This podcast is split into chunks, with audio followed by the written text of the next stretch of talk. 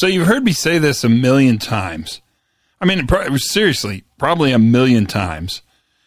But blame makes mistakes look like choices, right? I mean, I say that a bunch. And today I want to talk about that because I think it's a really important thing for us to talk about, and something happened.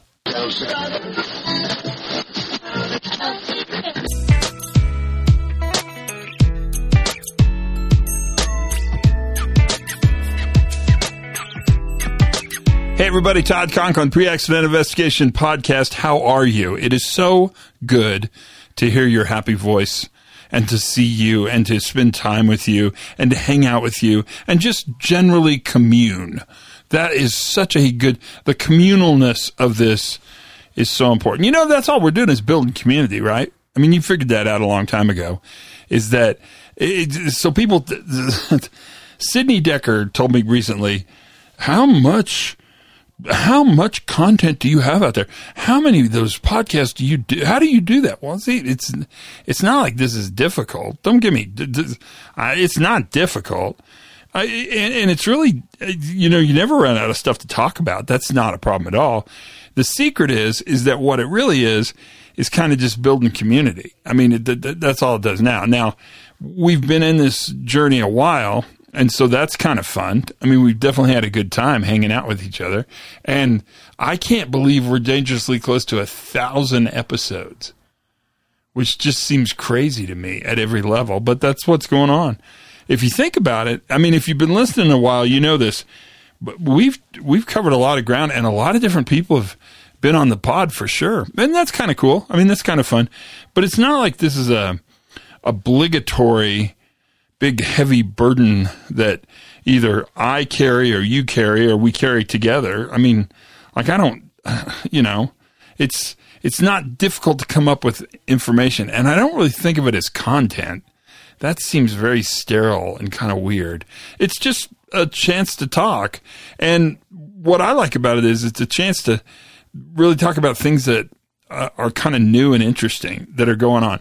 And what's funny is some of the stuff really sticks around and stays, and some of the stuff it's like a little burst, like a little firework, a cohete, if you want to call it that in Spanish, that pops up and never to be heard from again. Which you know could be this podcast, it could be any podcast.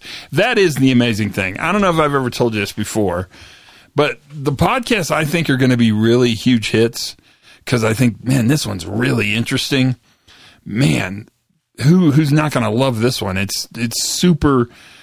I don't know. It's it's this one's really really interesting, and people are gonna they're gonna be excited to hear it.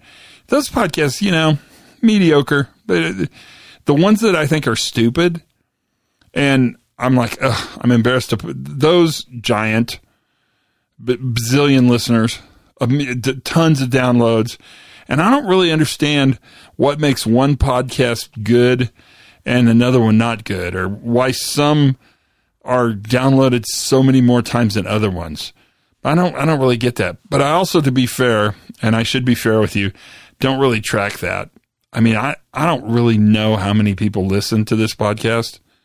Other people seem to care about that a lot and tell me stuff. Like people write me emails all the time and ask me if they can you know, sell male grooming clippers and all sorts of weird junk.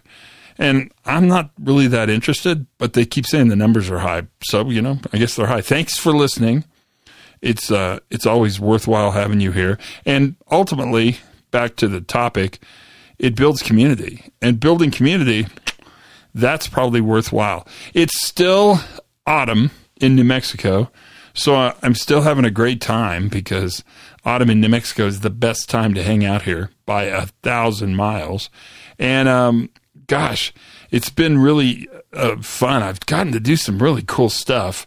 Um, and that is absolutely worthwhile. And kind of, I'm going to talk about that a little bit today on the pod because I, I need to start with a story. And then once I tell that story, then we can sort of talk about why I think that story is interesting.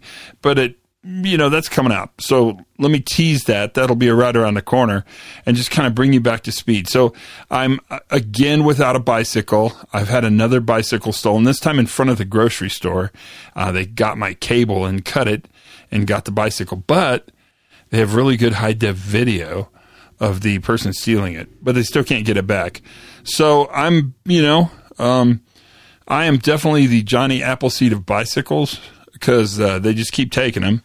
And here's what I'm doing: just I'm replacing them, but I'm buying reconditioned used ones because you know I grew up in Western Kansas. That's never going to go away, and so I always try to find this really good deal, and then I fix them up a little and ride them. But I'm not letting the theft stop me.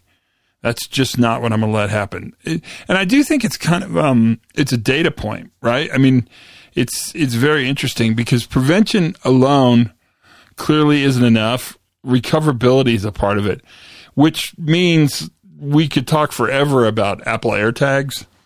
I have very mixed emotions on Apple AirTags. I don't know how you feel about them. I think they're fine in a suitcase, great in a briefcase, not very helpful with a stolen bicycle. You can tell where the bike is, but it's not finite enough to actually help you recover the bike. And then, you know, because it's theft, they would need all sorts of court orders and search warrants. And I mean, it's um, it's frustrating all the way around, and you know that. I mean, I don't even have to tell you that, but but it does become less painful, as I told you last time. Eh, the more bikes that get stolen from you, the less painful it is in having a stolen bicycle. So that is my story of stolen bicycles. But gives me a chance to, you know, keep kind of changing things up, trying new things, trying new bikes, trying them out and making them happen. So details will follow. I've got one with snow tires. I'm very excited about that. Although I'm not that excited for winter, but we can talk about that later. So let's get into the pod. I think it's time to uh, take you on the journey to the podcast. And it's really going to start with a very interesting little story that you probably need to hear because I think it's worth listening to.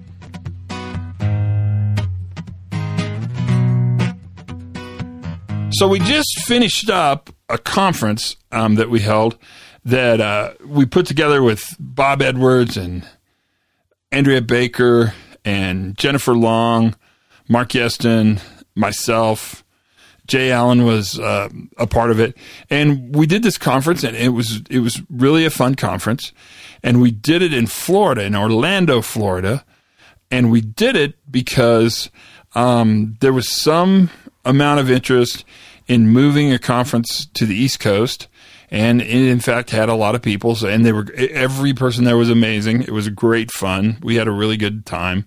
and It was a good conference. We also did it so we could go to Disney because I wanted to see, after all the press I'd read, the Star Wars land in Hollywood Studios. I think it actually has a different name, but I'm old, so I didn't know what it's called. So everything was great. We did this. Uh, we did this conference, and um, I invited my friend Andres Cruz Ojeda to come and go to the Disney part with me. Now, Andres is my friend in Santa Fe, and he's a contractor, and he does lots of work on on fancy houses. And we've just been friends for years and years. It's a really long story, but I met him really early on, like 22 years ago, uh, when he was just starting, and he actually helped me out um, working on my house. And I introduced him to lots of friends, and out of that, he, he's he's rolled out quite a business. He has employees and pays taxes. I mean, he's he's like a he's like a real contractor guy. And I just kind of, as I do, casually asked him if he wanted to go with us to Disneyland, and he said sure. And I didn't think he'd say yes because he's a contractor, so he can't get away, or that's what I thought. But little did I know he can get away, and he did in fact go with us to Disneyland, and he had a great first time there. Had a great time. We had tons of fun.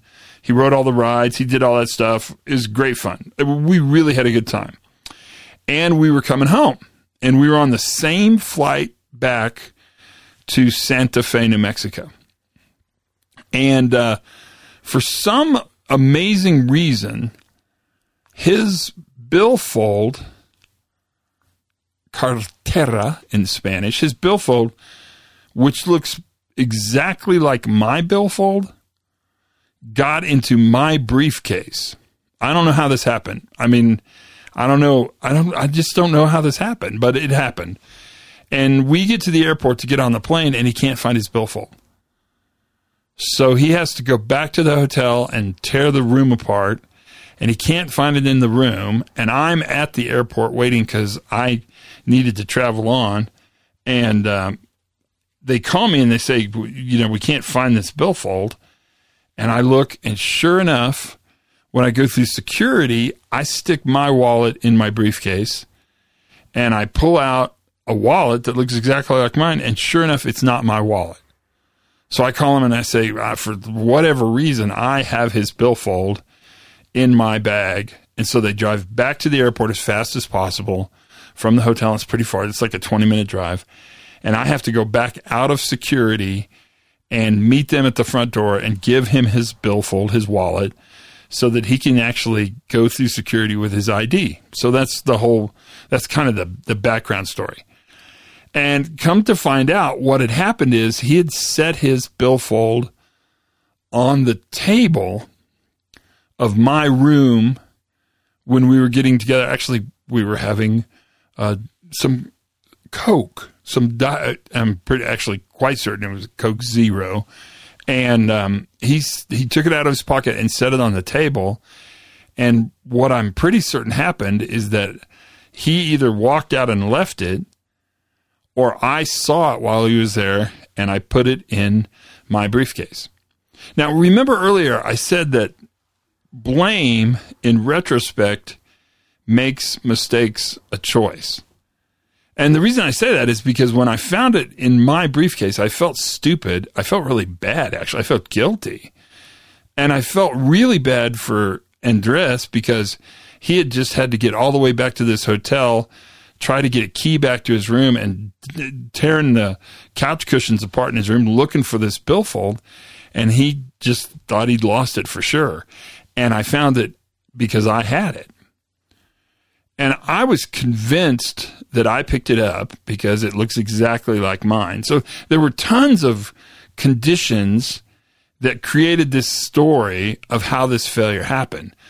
But long story short, what it meant is I had to go back through security, which that is a fate worse than death. I don't know if you've gone through security in Orlando, but a lot of people fly out of that airport and they all go through the same security. And there's a million kids and a million strollers, which is all fun. I mean, I'm I'm pro all that stuff, but it takes a really long time because every family's got nine kids and two strollers and a hundred bags, and they're all laying them down there trying to get through. So it was really this kind of extra big pain in the butt. But it was my fault, or it was an unusual operational upset.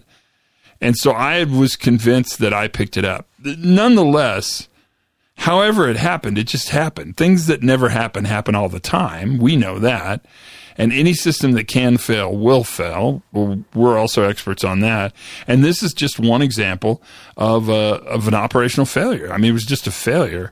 Now, it was recoverable because we both made the plane, uh, which was unbelievable because all this was happening, you know, about an hour before takeoff because that's when we went to the airport. There's no reason to go to the airport early. You you hear me talk about this all the time on the podcast because every minute you spend in the airport is a minute of your life you're not getting back. So long, long, long, long story is that everything was recoverable. Everybody got home. But then you start to play this case out and you start trying to figure out what exactly happened. Who screwed up? Because somebody had to screw up for this to happen. Who screwed up? Because if we can find out who screwed up, then we can sort of account for the fact that I had to go through security twice. And it was easier to say that I screwed up because um, I thought I must have picked it up because it looked just like mine. And I was pretty guilty because it was in my briefcase, but I don't remember picking it up. I don't think I did, but who knows, right? The bottom line is all of this comes together to talk about this discussion we have all the time, which is this idea that after a mistake takes place, and that's all this was, was just a mistake. It was a big fat mistake after the mistake happens, there's almost this unquenchable need to explain why something this stupid happened to people as smart as we are. And I put quotes around smart. I don't mean smart like smell me, I'm fancy pants. I mean, you know, how could this take place? And it introduces an idea that Jennifer Long talked about in our conference. Now, Jennifer talks a lot about accountability, and she's the one who talks mostly about accountability in a way that I think is really very helpful to the work we do. In that she says accountability is a shared event.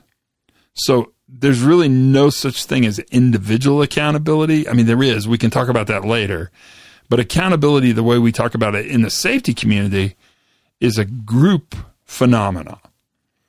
And then she goes on to say, and what accountability does is provide clarity. Because, you know, my premise is accountability is the discussion you have before something bad happens. Well, so that fits perfectly into what I think that what accountability does is provide that clarity. And you have that clarity in order to prevent bad things from happening or to create an environment that when a bad thing happens, it's quite recoverable. So, this idea that somebody bad had to do something bad in order for someone else's wallet to get in your briefcase, that's a pretty compelling idea. I mean, it, it, especially if you have to go back through security and then back through security, th- that's pretty compelling. And this story is especially amplified by the fact that both times I walked through the metal detector, I got randomly selected for additional screening.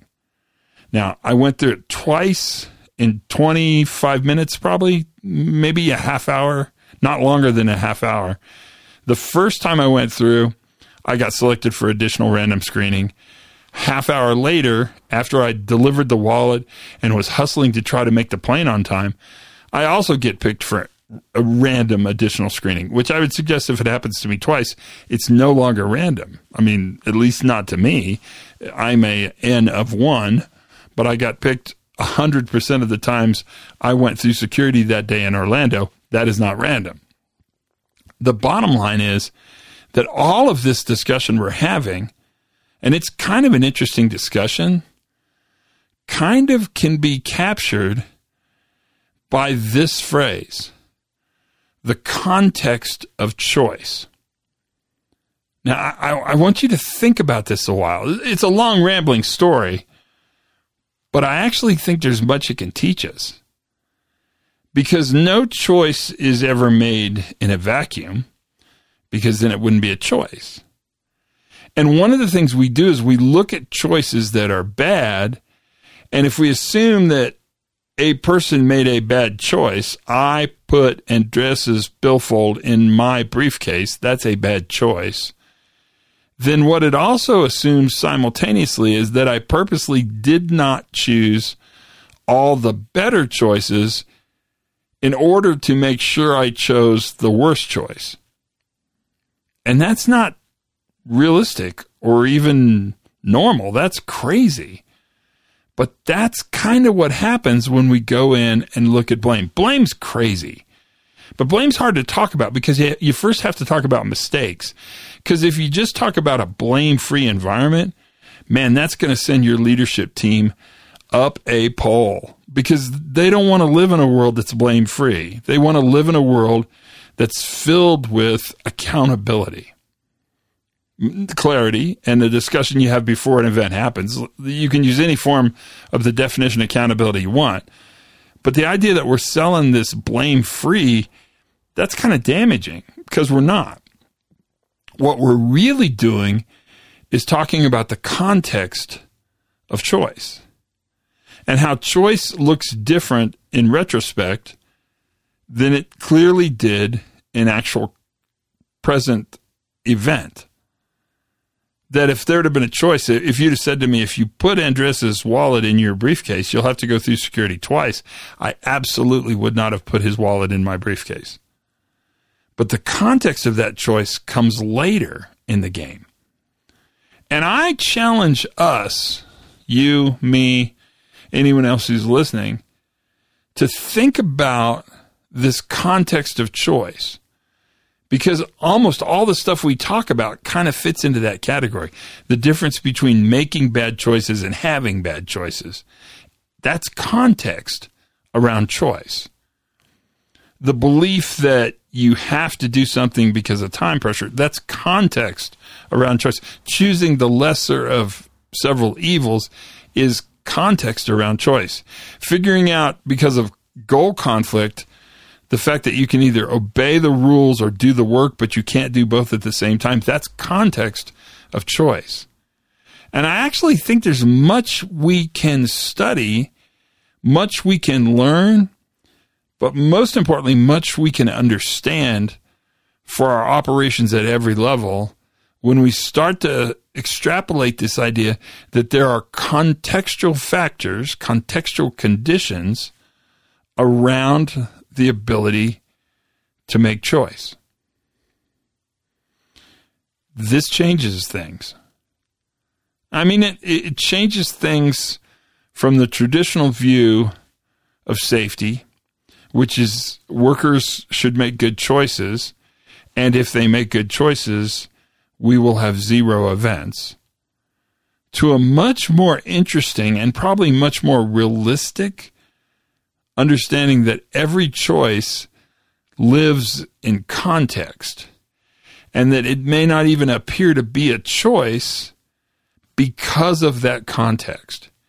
And so understanding the environment in which the choice was made helps us better explain how we got to where we got to. Does that make sense to you? I mean, d- d- does that follow at all? because this is something I've thought about a bunch. Well, first of all, they made me tell you the story about the wallet because as soon as it happened, everyone said, Oh, that'll be the next podcast episode. And like I said earlier, I'm always kind of looking for stuff to talk about. And this one's fresh on my mind. But what made this discussion so much more interesting to me was the introduction of that notion that choice lives in context. Of course, that's true. Of course, it's everything lives in context. But I'd never thought about looking at that as a part of the way to understand the local rationale and understand not necessarily the worker's behavior, the worker choosing or not choosing, but in fact the environment in which this appears like a choice in retrospect.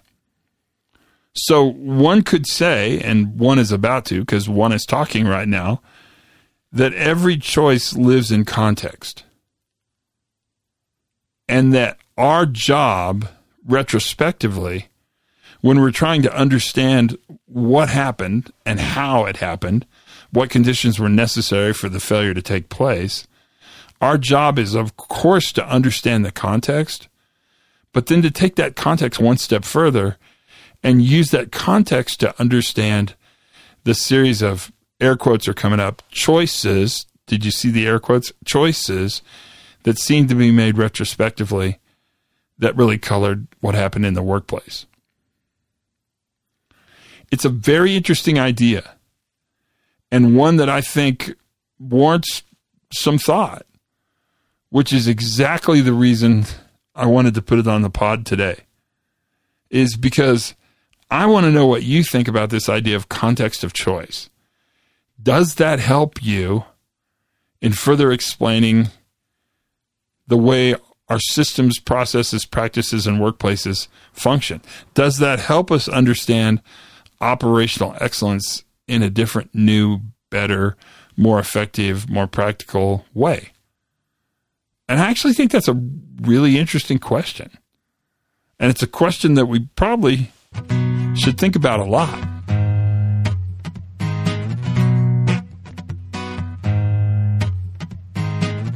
The context of choice. So that's the pod. What do you think? I mean, you got to hear the wallet story, which was super, super, super messy and really frustrating. I was never angry because, I mean, there's never, well, first of all, I was convinced it was my fault because you got to find blame, baby. If blame's not there, the world is filled with uh, crazy stuff that doesn't just happen, even though it did just happen. But I still had to blame myself. But so I was never mad. I mean, I, I, I felt terrible that I made my friend go back to a hotel we'd already checked out of 20 minutes away in order to dig through a room he'd already checked out of to look for a billfold that was in my briefcase and then tell them the billfold's in my briefcase so he can go 20 minutes back to get on a plane and barely make I felt terrible about that. Oh yeah, that felt awful. But I'm relatively certain that I was never angry. I mean, I did, never send me through security twice. That's a lot to ask. But it really made me think. And that thinking was pretty interesting. I mean, and I was able to really couple it with this. I've been looking for a way to sort of capture this information. And I think that's a really interesting way to think about it. Who knows? Tell me what you think. Maybe, maybe you should write a book on it. That would be good.